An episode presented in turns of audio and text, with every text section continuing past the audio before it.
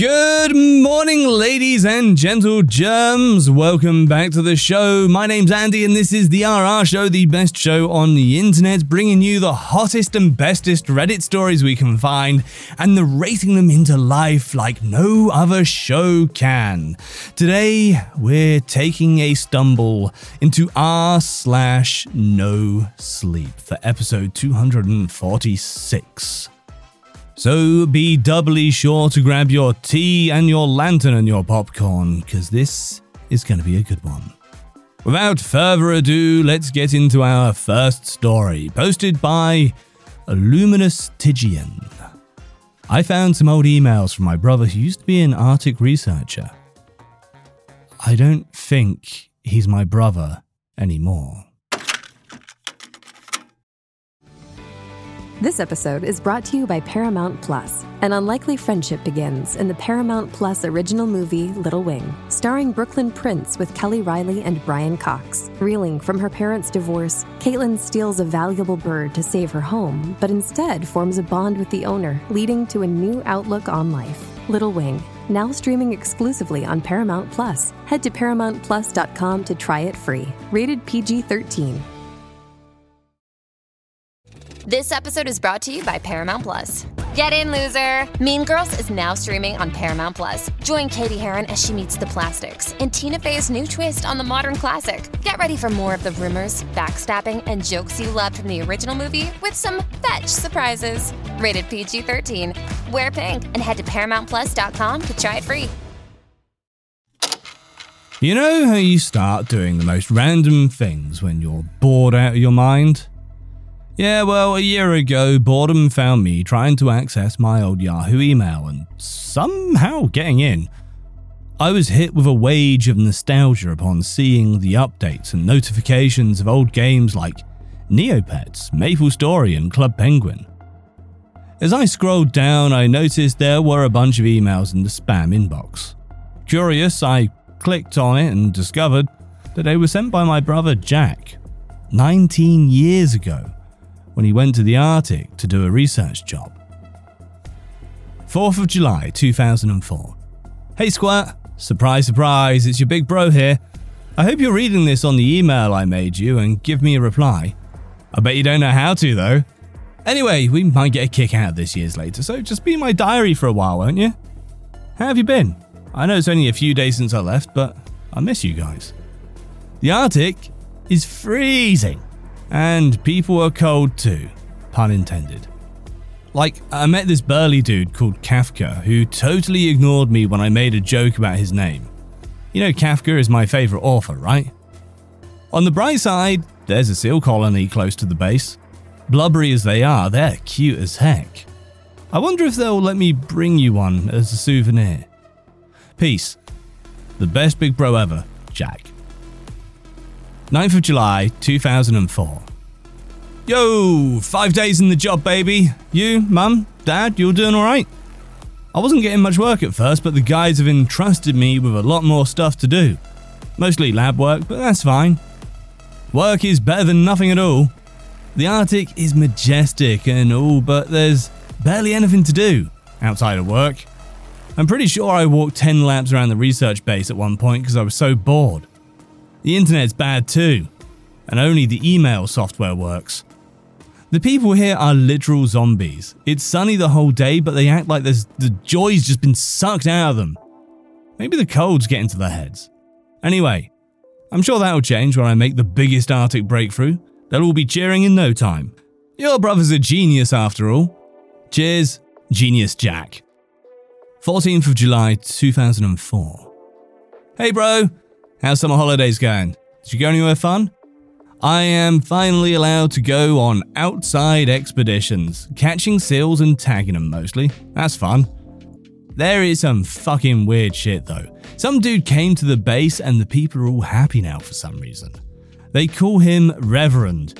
He dresses like a priest, even though it's cold as heck. He seems like a nice dude, but it's weird that he showed out of nowhere. I asked around about who he was, and they just told me that he's a former researcher who found the truth. As for what the truth is, I got zero clue. Guess I'll play detective for a while. Catch you later, alligator. Sherlock Jack. 16th of July 2004. Dear little bro, how are you? Got any new crushes yet? I got a crush, literally. A chubby seal bit me and my arm was crushed. Just kidding. I had a wound, but it's all bandaged up now. One of the seals we were tagging wasn't fully sedated, so I got hurt. I'm heading up to my room now. By the way, Reverend held a prayer session when my arm was bit. I didn't understand because it was in a language I have never heard before. Or maybe I was just doped up on drugs. But all the researchers were crying. I was kind of creeped out for some reason. Stay safe, Jack. 19th of July 2004. Hey kiddo, you alright? I'm typing this with one hand. My arm is not doing so well. The colour's all off and it hurts. I'm worried it might have to get cut off or something. Kafka's been nursing me, but he keeps chanting something under his breath. Reverend comes by and they whisper to each other. I keep hearing a word that sounds something like Cathalphi or something. I don't know the language and don't know what it means. I asked Kafka what it means. The one under the ice was all he said before leaving the room. Weird, right? Anyway, you're bro strong, one arm or two. I'm gonna wrestle you to the ground when I get back. Love you, Jack. 21st of July 2004. No more cold. Good night. The email dating 21st of July 2004 was the last one. Jack came back home in August, safe and sound. What I read never left my mind until I saw Jack again at a family gathering today. He was wearing a t shirt, arms exposed, not a hint of a scar on either of them. I had to know what happened. Is your arm alright? I asked as we drank beer together on the porch. He slowly turned his head towards me, lips stretching into a tight smile. At that moment, everything about his face was just wrong to me. Why wouldn't it be? I looked into his eyes. Deep, vacant, voids of nothing. This was not my brother. I forced a chuckle. It's really sunny today, aren't you worried about sunburn? You used to get that a lot. He's expressionless and silent for a moment eyes boring into mine, as if probing for something. I didn't realize that I was holding my breath until his features snapped back into a cold smile. I missed you, little brother. Don't worry if you've got hypersomnia, we have the cure with this one from 10 One More Nightmare. What really happens when cordyceps infect humans? It's Kaley Cuoco for Priceline. Ready to go to your happy place for a happy price? Well, why didn't you say so? Just download the Priceline app right now and save up to 60% on hotels. So, whether it's Cousin Kevin's Kazoo concert in Kansas City, go Kevin, or Becky's Bachelorette Bash in Bermuda, you never have to miss a trip ever again. So, download the Priceline app today. Your savings are waiting. Go to your happy place for a happy price. Go to your happy price, Priceline. Judy was boring. Hello. Then Judy discovered ChumbaCasino.com. It's my little escape. Now Judy's the life of the party. Oh, baby, Mama's bringing home the bacon. Whoa, take it easy, Judy. The Chumba life is for everybody. So go to ChumbaCasino.com and play over 100 casino-style games. Join today and play for free for your chance to redeem some serious prizes. ChumbaCasino.com. No purchase necessary. Void where prohibited by law. 18 plus terms and conditions apply. See website for details. By now, you've probably heard of the popular TV show that portrays the cordyceps fungus infecting humans and turning them into zombie like creatures. But let me tell you, the real life scenario is so much more terrifying. I work in a lab that specializes in plant and fungi experimentation. Our primary focus is on developing new drugs for the pharmaceutical industry, including everything from anti aging remedies to creating the next blue pill. However, we also received significant funding from the Defense Department, and their research requirements are, how do we say, more sinister. How are the new test subjects doing? Stephen, our lab supervisor, asked as he approached me carrying a clipboard. He gestured towards the eight test rooms in front of us. Number four's looking promising, and I think six and seven are starting to show signs, I said, looking up from my workstation. Inside the eight test rooms were five men and two women, one in each room, plus a single empty room. It was left empty after a rogue chimpanzee from the earlier phase experiments had managed to escape its cage and break the pass through window, which is used to transfer materials and instruments between sterile and non sterile rooms. Stephen nodded, a look of excitement on his face.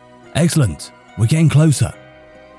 In the cages, test subjects 1, 2, 3, and 5 appeared to be behaving somewhat normally, pacing their small 8x8 cage or talking to themselves.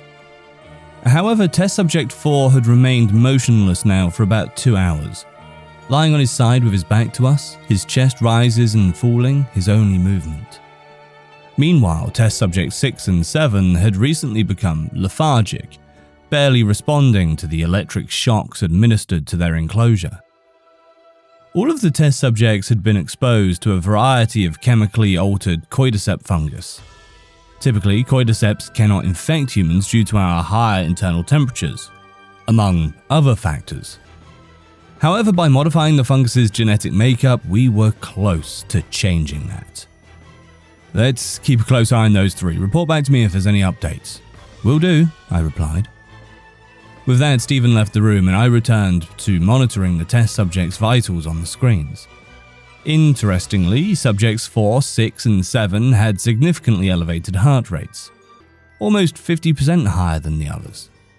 Additionally, their endorphin levels and body's natural painkillers were unusually high, indicating that they were experiencing intense pain despite showing none of the typical outward signs. Hey, what do you think of this? I asked my lab partner, Mike, while pointing to the screen with my pen. He looked over the vitals on my screen. It looks like they're in intense pain. Those sorts of levels would be. Uh, I'd expect to see that in someone that's on fire, he said dryly. Yeah, that's what it looked like to me as well, I replied. Our test subjects were some of the worst criminals our government had ever locked up. One big advantage of working for the Defense Department was human test subjects. There was no shortage of forgotten criminals, terrorists, murderers, and other violent offenders. These individuals were typically housed in maximum security prisons and were serving lengthy sentences, often for life. While the use of human subjects in scientific experiments is controversial and subject to strict ethical guidelines, the Defense Department saw the need to conduct these tests outside the normal guidelines. Therefore, the rules no longer applied, and we had the green light to do whatever we needed to do to get the results. Let's do a blood test, see if the troponin levels have increased on subjects 4, 6, and 7, I said to Mike. Mike nodded, left his seat to get dressed into his hazmat suit. With the heart rate and endorphin levels so extremely elevated, I thought it could be possible that the cordyceps already spreading through the test subjects, paralyzing them while simultaneously causing immense pain. If my theory was right, then not only will we have successfully managed to infect the first ever human with cordyceps, but it would have taken effect within three hours of exposure. Cordyceps is a type of parasitic fungus that primarily infects ants as well as other insects such as beetles and caterpillars. The infection process begins when a spore of the cordyceps fungus lands on the exoskeleton of an ant. Once the spore is attached to the ant, it begins to grow long, branching filaments that penetrate the ant's exoskeleton and starts to invade its body. As the fungus grows, it releases chemicals that alter the ant's behavior, causing it to become disoriented and leave its colony. The fungus continues to grow inside the ant's body, eventually replacing its organs and tissues with a mass of fungal cells. We're not stupid. We know exactly why the Defense Department would want to essentially weaponize this. We do this because we're scientists, and pushing the boundaries of human knowledge in further understanding the world around us is fundamental to our role. Now, fully suited up, Mike entered the first test subject's room, number 4, and activated the cage squeeze function.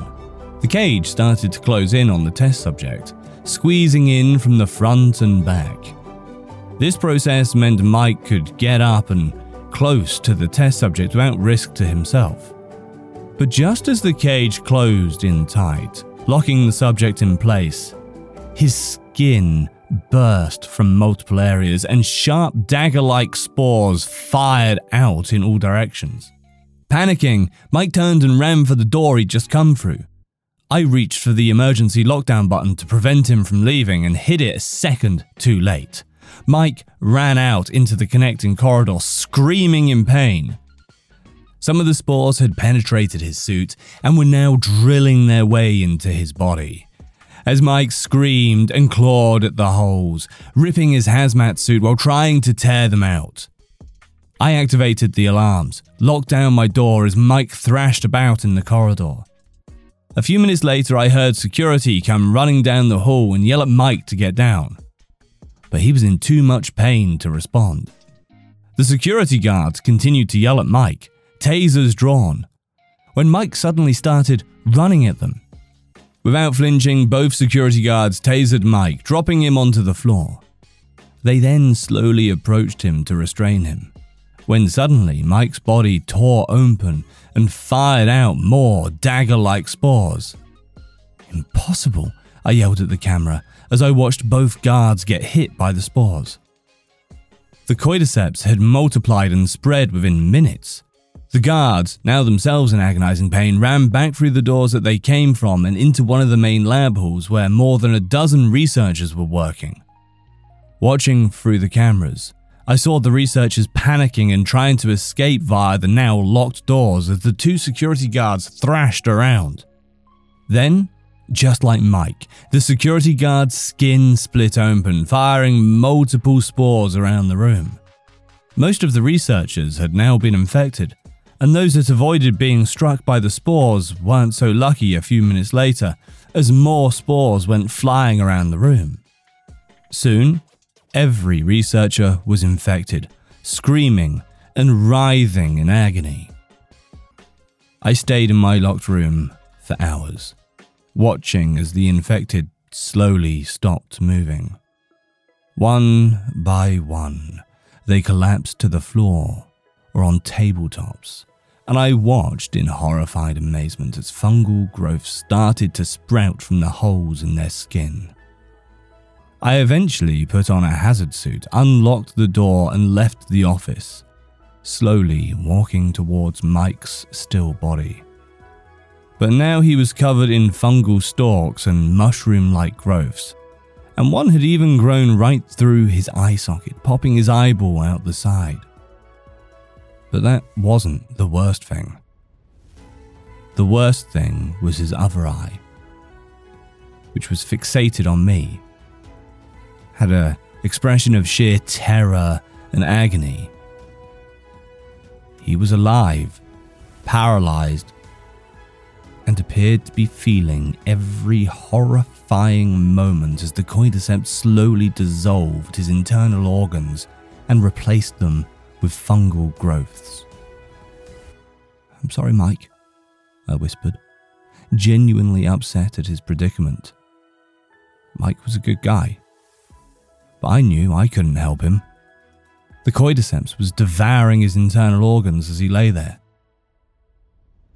So I did what any good scientist would do. I carefully took a sample of the growth from his eye socket and a blood sample. I then carefully attached a mobile heart rate monitor to his arm through one of the ripped holes Mike had made earlier, and then slowly backed away, back into the secure room locked the doors, and awaited my rescue. The data I could get from Mike would no doubt prove invaluable for our next attempt. So here I wait. It's taken longer than I thought to be rescued. It's now been about 60 hours since Mike got infected. The bodies are now unrecognizable lumps of fungal growths, and Mike's heart rate stopped registering a pulse around 15 hours ago, which means he was alive for two whole days after the infection. He did have multiple heart attacks during that time, no doubt from the pain of different organs turning to slush. But somehow he was kept alive. I have tried the internal lines multiple times, but no one's answering. It's probably a security protocol I'm unaware of, and I can't see the cameras outside of this part of the facility, but I'm sure they're just taking extreme precautions. After all, the last thing anyone would want is for this to escape the lab. But I'm sure everything is fine. At least, I hope it is. With the Lucky Land slots, you can get lucky just about anywhere. This is your captain speaking. Uh, we've got clear runway and the weather's fine, but we're just going to circle up here a while and uh, get lucky. No, no, nothing like that. It's just these cash prizes add up quick. So I suggest you sit back, keep your tray table upright, and start getting lucky. Play for free at LuckyLandSlots.com. Are you feeling lucky? No purchase necessary. Void where prohibited by law. 18 plus terms and conditions apply. See website for details. Do you enjoy science, spooky stories, and all things paranormal? We do too. While we would love for most paranormal stories to be true, we are here to tell you that they probably aren't. But that doesn't make them any less fun to speculate about. We are the Spooky Science Sisters podcast. In this podcast, we bring you bi weekly discussions on possible scientific explanations behind the supernatural. Backed up by research articles and other credible sources, we do deep dives into things like archaeology and physics and share in depth discussions with topic experts. Visit us at SpookyScienceSisters.com to listen to a couple of skeptics debunk some of your favorite alien encounters, cryptid sightings, and ghost stories with science, sass, and a significant amount of laughter. Thank you and stay spooky.